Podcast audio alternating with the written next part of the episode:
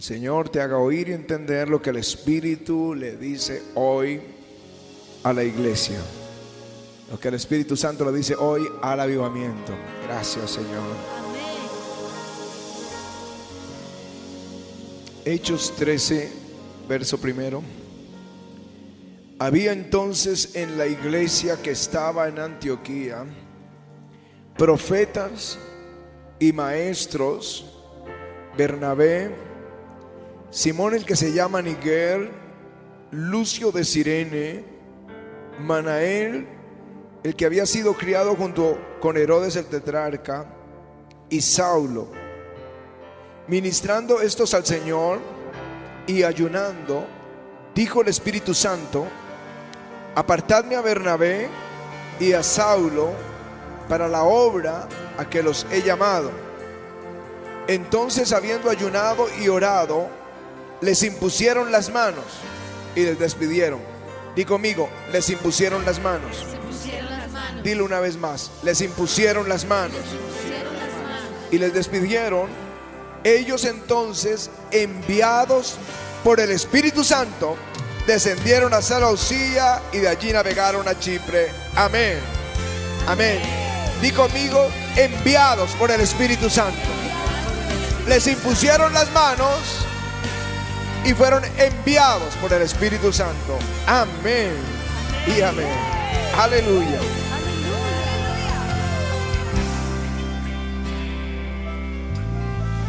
Richard Humbrat, uno que fue torturado por la causa de Cristo y que fundó lo que hoy mundialmente es conocido como la voz de los mártires, para hacer oír lo que el mundo no quiere oír y lo que la iglesia ignora, que hay persecución en algunas naciones de la tierra y que los creyentes sufren. En uno de sus libros, Torturado por Cristo, dentro de las muchas cosas que cuenta, cómo él estuvo en cárcel, cómo estuvo prisionero con otros pastores a un 12 metros bajo tierra, prisiones, por años, por la causa de Cristo. Él cuenta de unos jóvenes allí en Rumania, todo esto sucedió en los países comunistas, que odiaban la fe, y especialmente a los pastores. En Rumania, los jóvenes querían salir a predicar, pues no había cultos permitidos, sino unos oficiales con ministros que ni siquiera habían nacido de nuevo, puestos por el Estado. Pero no podían hacerlo si no eran enviados. Ellos entendían Hechos 13. Uno, tenían que ser enviados por el Espíritu Santo y enviados por la iglesia. Cualquiera puede tomar el micrófono y emprender una tarea similar, pero si no eres enviado, no debes ir. Y si no eres enviado por la iglesia y enviado por el Espíritu. Y estos jóvenes buscaron en todo el país pastores para que pusieran las manos sobre ellos y pudieran salir a predicar. Pues los pastores, la mayoría estaban o muertos o en prisión. No los encontraron. Inclusive él cuenta que tuvieron que ir a la tumba de sus pastores, de sus pastores que los educaron en la fe y desde ese lugar orar que la unción viniera sobre ellos. La imposición de las manos no es un acto religioso. La imposición de las manos hay una transferencia divina de la unción del Espíritu Santo.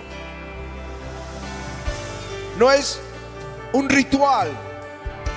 Cuando el Señor le dice a Moisés que ponga sus manos sobre Josué para que él reciba el cargo, y que lo haga delante de los ancianos y de la congregación, él lo hizo, pero no era un acto, no era un ritual, sino que dice la Biblia, y Josué fue lleno del espíritu de sabiduría porque Moisés puso las manos sobre él e Israel obedeció a Josué desde ese día. Había una impartición. Josué no era un militar. Josué era más un líder espiritual. Pero con la unción se convirtió en el gran conquistador de la tierra prometida. Aleluya. Aleluya. Hay una unción que cae cuando las manos se imponen.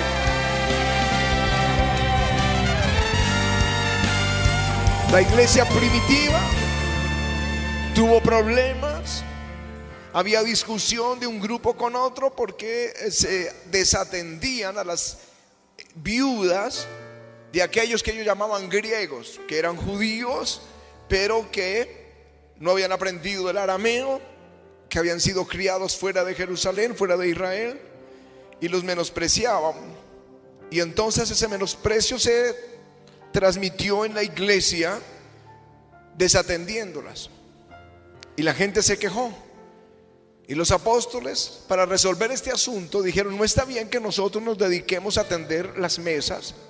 Busquen entre ustedes siete hermanos llenos del Espíritu Santo y de sabiduría a quienes encarguemos de esta tarea.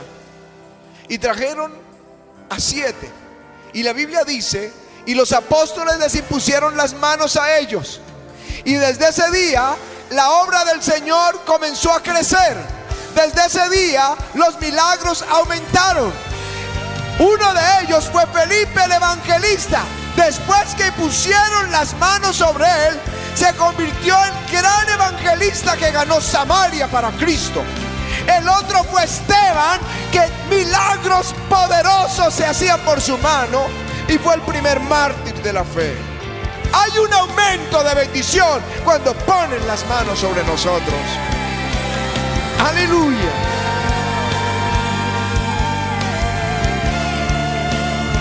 Y estos jóvenes romanos necesitaban esa unción y ser enviados por la iglesia y por el Espíritu Santo para hacer la misión. Se vuelve algo que llamamos aquí en el avivamiento un punto de conexión, un punto de contacto. Ustedes ven este sistema de sonido por todo el auditorio con capacidad para que 20 mil de nosotros podamos escuchar el sermón. Un sistema potente, alimentado por una planta eléctrica gigante. Pero aunque todo esto sea grande, hay un pequeño botoncito aquí en este micrófono que si yo lo muevo, se va el sonido.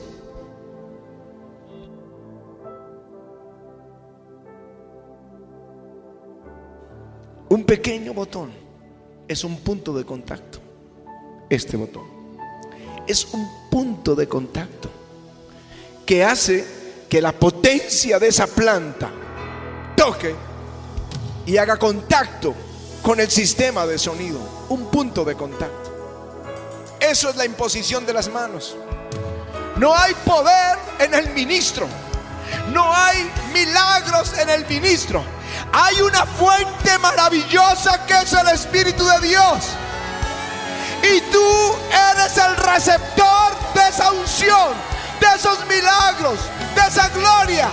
Y el pastor es solo un punto de contacto, un pequeño botón. La pastora, un pequeño botón. Aleluya.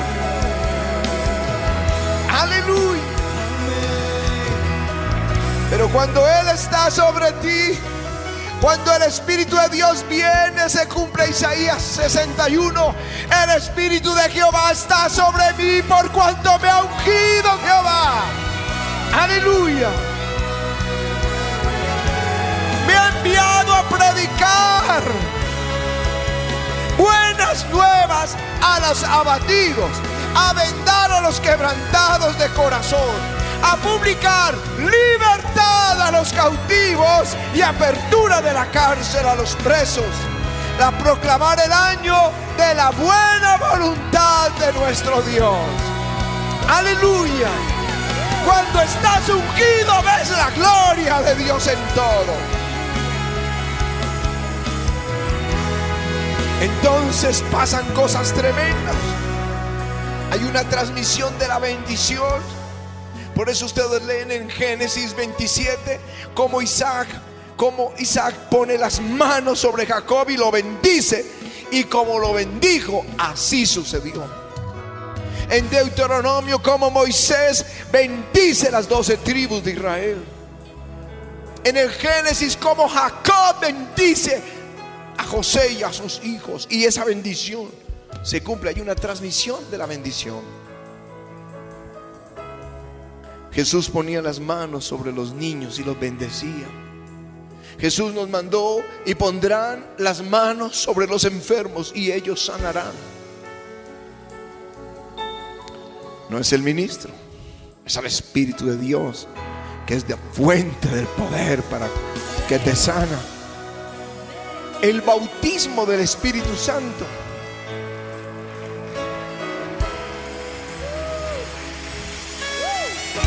Aleluya.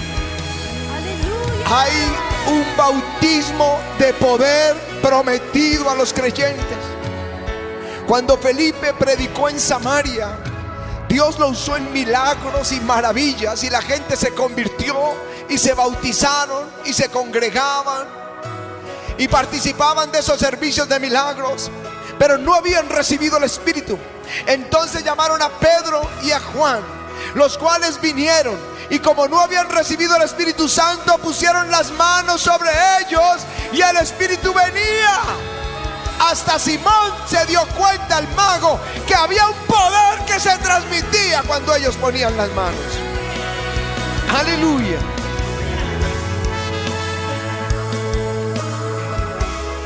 Pero también hay otros puntos de contacto. Y yo creo que el Señor los dejó porque en lo que viene a partir de esta nueva ola y esa gloria y miles viniendo, sería imposible poder poner las manos sobre todos. Y Dios creó otras formas para transmitir la misma unción, el mismo nivel de gloria. Oral Roberts oraba uno por uno en sus campañas pero terminaba tan enfermo que podía dormir tres días sin que él supiera que habían pasado tres días. Agotado totalmente. Y en un avivamiento sería imposible. Pero hubo otra forma de milagros. Por ejemplo, el apóstol Pedro, la escritura dice, que los que creían en el Señor aumentaron de tal manera, eso es un avivamiento, grande número de hombres y mujeres, y entonces sacaban los enfermos a las calles y los ponían en lechos y en camas, para que al pasar Pedro, a lo menos su sombra, dice, a lo menos su sombra pudiera tocarlos, cayera sobre alguno de ellos. Y de las ciudades vecinas, y esto viene, viene Muchos venían a Jerusalén trayendo enfermos, atormentados de espíritus inmundos y todos eran sanados. Viene una unción, un aumento de la unción de milagros. Aleluya.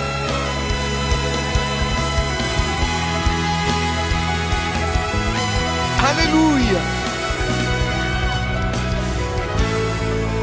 Así que como la iglesia creció, Pedro ya no podía poner las manos sobre todo, sino que cuando iba al servicio, la sombra de Pedro iba tocando a los enfermos y se iban sanando. Aleluya. También él ungió los vestidos de Pablo. No podía ir a todo lugar, pero llevaban sus vestidos o llevaban sus pañuelos y los ponían sobre los enfermos y eran sanados.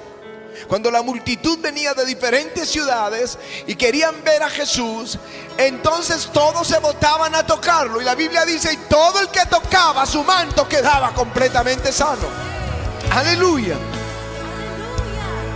Pero aún Jesús proveyó otras formas de nosotros todos ser ungidos. El día de la resurrección, esa noche, los discípulos estaban encerrados de miedo Y Jesús se puso en medio de ellos y les dijo, paz a vosotros, shalom. Y se sorprendieron al verlo y al ver sus heridas en sus manos.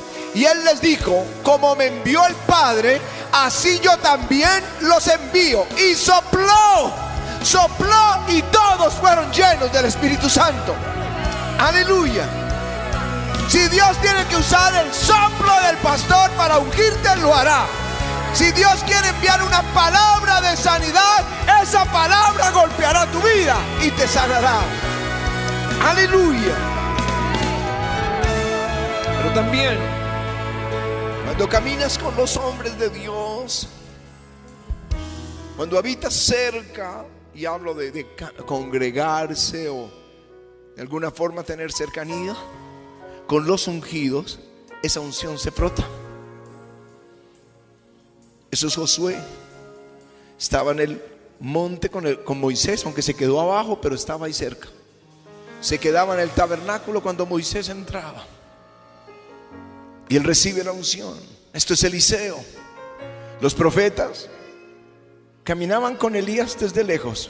Se quedaron en Gilgal, se quedaron en Jericó, se quedaron a las orillas del Jordán, pero Eliseo caminó con Elías y la unción de Elías vino sobre él. Caminando cerca a los ungidos, la unción viene sobre nosotros. Pero ahora viene lo que Dios quiere hacer con este lugar.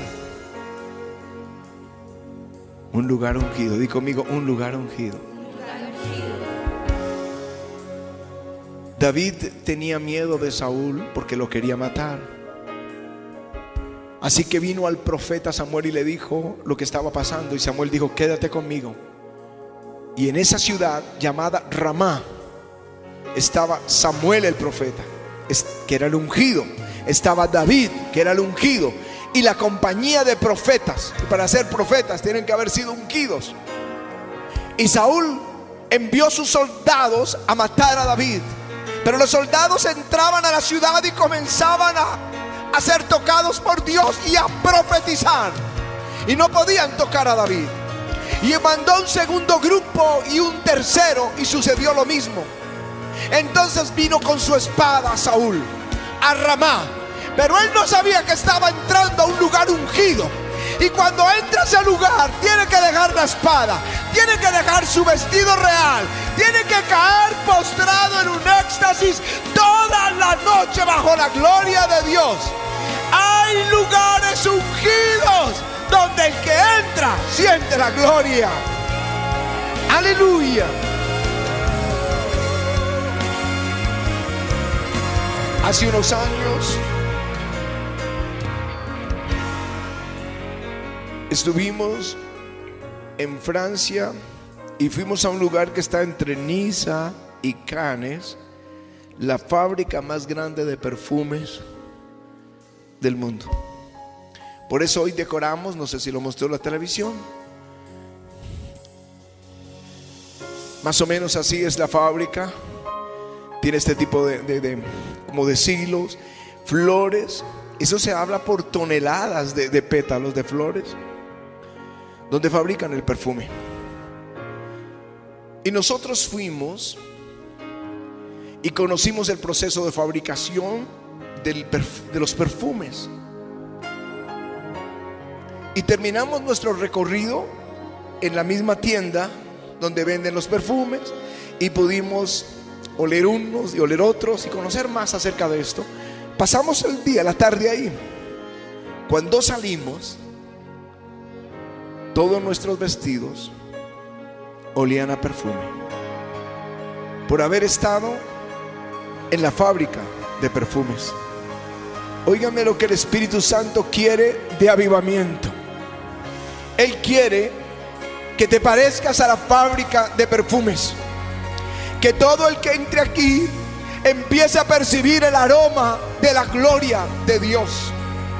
Que se cumpla lo que dirás dónde lo dice. La palabra dice, y por medio de nosotros manifiesta en todo lugar el olor de su conocimiento. Damos gloria a Dios que nos lleva de gloria en gloria. Y en todo lugar manifiesta el aroma, el olor de su conocimiento. Aleluya. ¿Qué es lo que el Espíritu Santo quiere? Hacer de este lugar un lugar donde la gloria habite, pero es nuestra obligación cuidarlo. Mantener esta gloria servicio tras servicio para que el que entre perciba el aroma de la gloria de Dios y donde vaya lleve esta gloria. En Francia, bueno, en el mundo, hay un grupo de personas conocidos como el perfumista, pero que en Francia le llaman Lenex. Lenex es la persona que sabe preparar los perfumes, siempre el mismo aroma para las diferentes compañías. Cuando percibe el olor, sabe si está oliendo un Cartier, un Chanel, mm, esto es Carolina Herrera, los diferentes perfumes. Les mostré un video de lo que dijeron estos pastores. Porque para mí ellos son lenés espiritual. Porque ellos estuvieron en un avivamiento y conocen el aroma del espíritu en un avivamiento. Ralph Wilkerson fue el pastor de la iglesia más grande de los Estados Unidos y un doctor en avivamientos. Su esposa Aline fue la pianista de Catherine Kuhlman por 10 años. El doctor Morris Celuro predicando para el mundo entero. Traje también profetas como Ronnie Chávez o Steven Switcher o Bill Hammond. Avivadores de este tiempo como Claudio Freyson en los 90 o Carlos Anacondia en los 80 o Fernando Sosa en los 90. John Arnaud, el líder del gran avivamiento de Toronto. Todos ellos pasaron por este lugar. Y esto fue lo que percibieron. Este es un verdadero avivamiento. Y posiblemente el más grande en el que hayamos estado.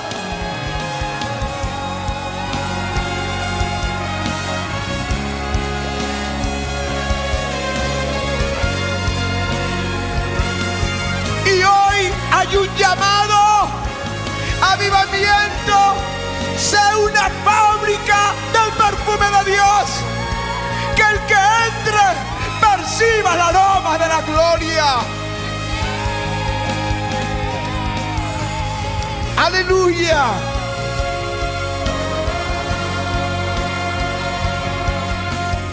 Cuán hermosos son tus amores, dice el Señor, hermana, esposa mía.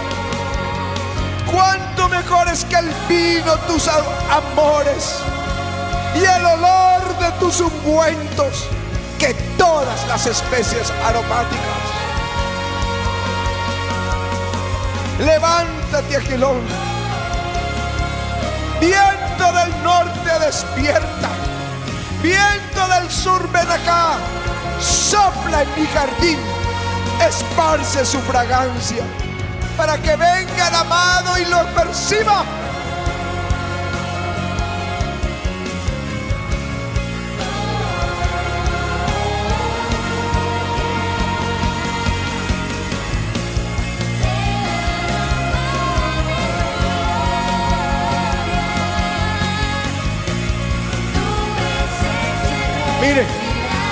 hasta la revista más carismática de los Estados Unidos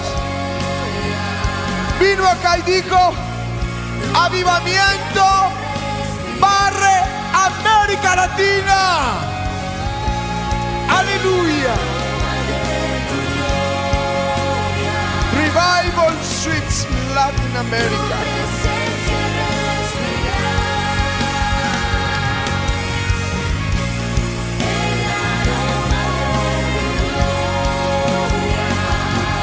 Presencia respirar.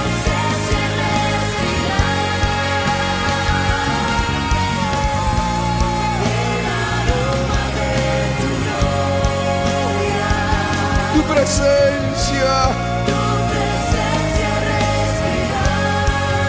Vamos, dilo el aroma de tu gloria.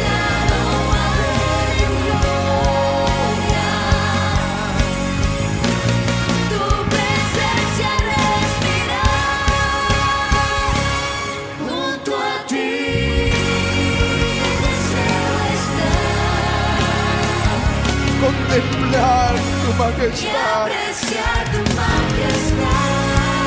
El aroma de tu gloria.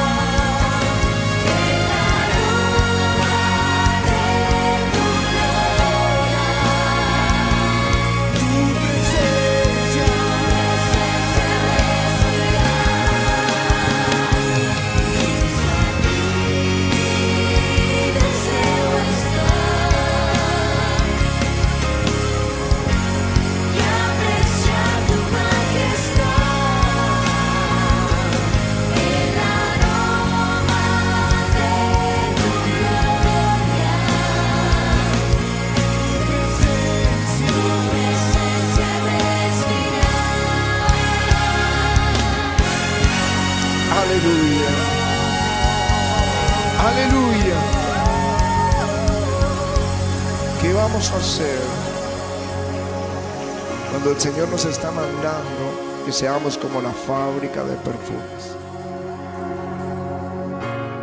Tenemos nosotros hoy el deber de cuidar esta maravillosa presencia. Subí ahora a mi oficina entre las reuniones y me encontré la revista del movimiento espiritual más grande del mundo. Carisma Internacional en inglés. Y en todo el centro dice avivamiento, revival, the drum beat of Latin America. El redoble o el sonido de tambor de Latinoamérica, avivamiento.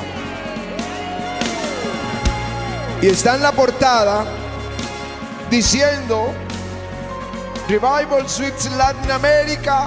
Avivamiento está barriendo Latinoamérica. Ellos han dicho, esto es un avivamiento. Tú y yo tenemos que cuidarlo. Vamos, pide al Señor, hazme esa fábrica de perfumes. Hazme esa fábrica de perfumes.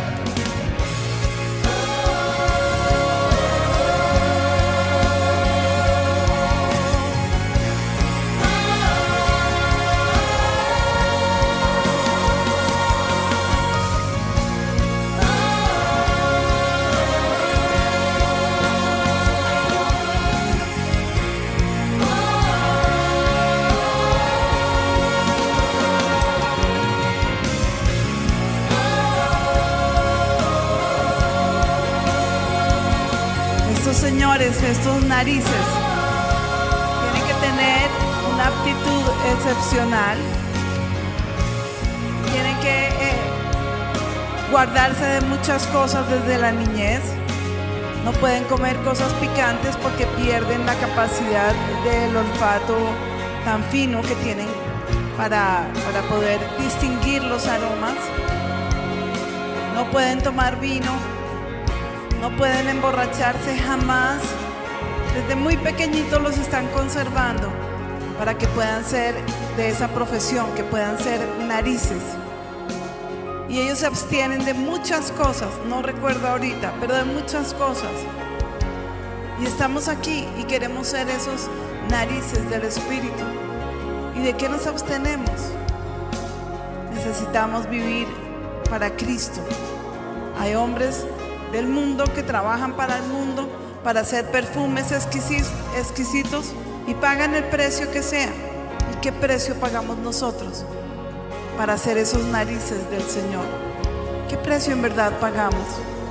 Valdría la pena ir a casa y hacer una fuerte reflexión y decirle, Señor, yo quiero ser uno de esos que contemplan y conservan tu gloria. Quiero ser uno de esos espirituales que sabe catar ese vino espiritual. Quiero ser uno de aquellos que puede oler ese espíritu aún a, kilómetros y poder ser un entendido en las cosas del espíritu. Es una profesión para ellos. Para nosotros una vocación debe ser, debe ser una vocación. Ser entendidos en las cosas de Dios. Qué importante. Es un llamado que Dios le está haciendo a la iglesia. Es un llamado que Dios le está haciendo a avivamiento. A veces nos vamos detrás de cosas tan vanas que Salomón la llamaba vanidad de vanidades. O sea, cosas que no tienen sentido, que se pasarán, que después de esta vida no tienen ninguna sensatez. Nosotros hemos sido llamados por Dios para preservar su presencia, para caminar en su presencia. 28 años ha permanecido este avivamiento entre nosotros. 28 años y yo espero que cuando el Señor nos llame o venga a recogernos, el avivamiento esté tan fresco como el día en que empezó. Que yo lo recuerdo perfectamente, yo recuerdo ese día, que yo tengo esa pasión por las cosas y por la, bueno, la música y las escrituras y, cuando yo, yo sé cuando está la, la unción, yo la, la sé reconocer. Yo sé reconocer cuando el Espíritu Santo está soplando y no porque se, merece- se me eriza mi, mi piel. No solamente, a veces sí, a veces no. Pero yo sé reconocer cuando algo es espiritual o cuando algo es impostado. Debemos aprenderlo. Debemos aprenderlo y no correr detrás de cualquier fueguito que se levanta. Esta es una mañana gloriosa. Ha venido el Señor trayéndonos en un avivamiento y todo gracias a Él. 28 años hoy celebrándolo gracias a Él. 28 años de avivamiento gracias a Él. 28 años de, milagros y de prodigios gracias a Él. Lo que tenga que decir la gente de nosotros que nos importa, que digan lo que quieran, bueno y malo, ¿qué nos importa? ¿Qué dices tú, Espíritu Santo de avivamiento? ¿Qué dices tú, Señor, de nuestro avivamiento? ¿Qué tiene que decir Jesús de nosotros? Eso es lo único que tiene que importarnos. Que tú seas una persona llena del Espíritu Santo, que seas honorable, que seas santo. La palabra dice que sin santidad nadie verá al Señor, nadie. Y nadie es nadie. No estoy aquí para amargarte la vida, tampoco para darte palmaditas y que vayas derecho al infierno. Estoy aquí para decirte que Él nos anhela celosamente. Él quiere una iglesia. Él quiere una iglesia que sea capaz de permanecer en un avivamiento. Que donde quiera que tú vayas, se impregne esa presencia de Él. Y que te digan, ¿qué es lo que tú tienes? Tú eres especial, tú eres diferente. Te ves diferente, lo que hablas es diferente. Hay un aroma especial que tú dejas cuando te vas. Y que la gente añora tener eso. Y eso no es una cosa, es una persona, es la persona del Espíritu Santo, de la tercera persona de Dios, la Trinidad, el Espíritu Santo contigo. Yo te llamo que seriamente te tomes ahora ese llamamiento. Jesús conoce tu corazón. Jesús conoce tus pensamientos antes que lleguen a, ti. Él ya los conoce. Si vas a levantar la mano y le vas a decir, heme aquí, envíame a mí, hazlo con mucha seriedad, porque Él se lo toma muy en serio. Y dile, yo quiero ser ese narices hoy. Yo quiero ser ese portador. Yo quiero estar contigo. Yo quiero, Señor, caminar contigo.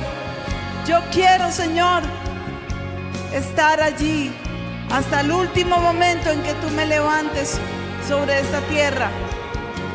Me quiero gastar para ti, Señor. Me quiero gastar para ti, Señor. Aleluya. Aleluya. Aleluya. Vamos, levanta tus manos y dile sí. Sí, Espíritu Santo, contigo y hasta el final. Que el aroma de tu gloria fluya sobre mi vida. Que yo sea, como dice el apóstol, por medio de nosotros manifestando en todo lugar el aroma de su gloria.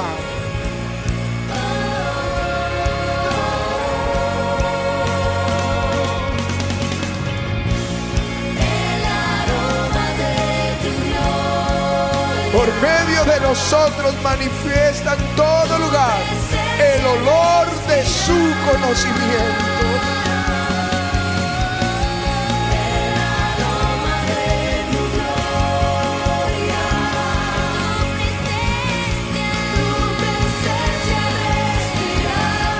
Está siendo llamado a ser un punto de contacto con el cielo.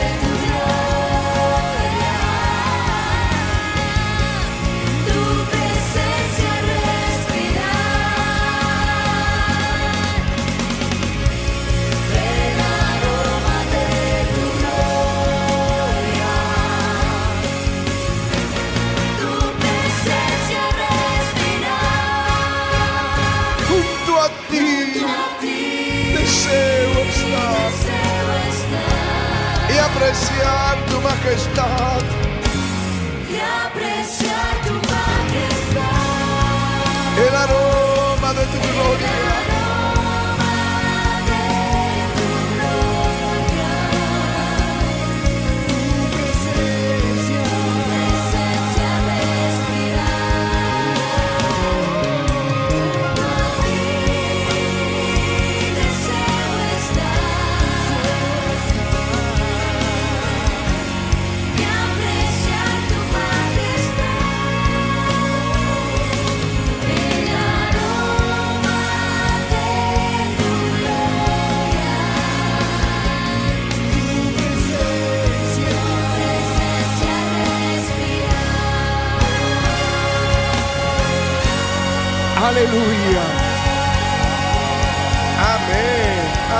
Ese aplauso al Señor.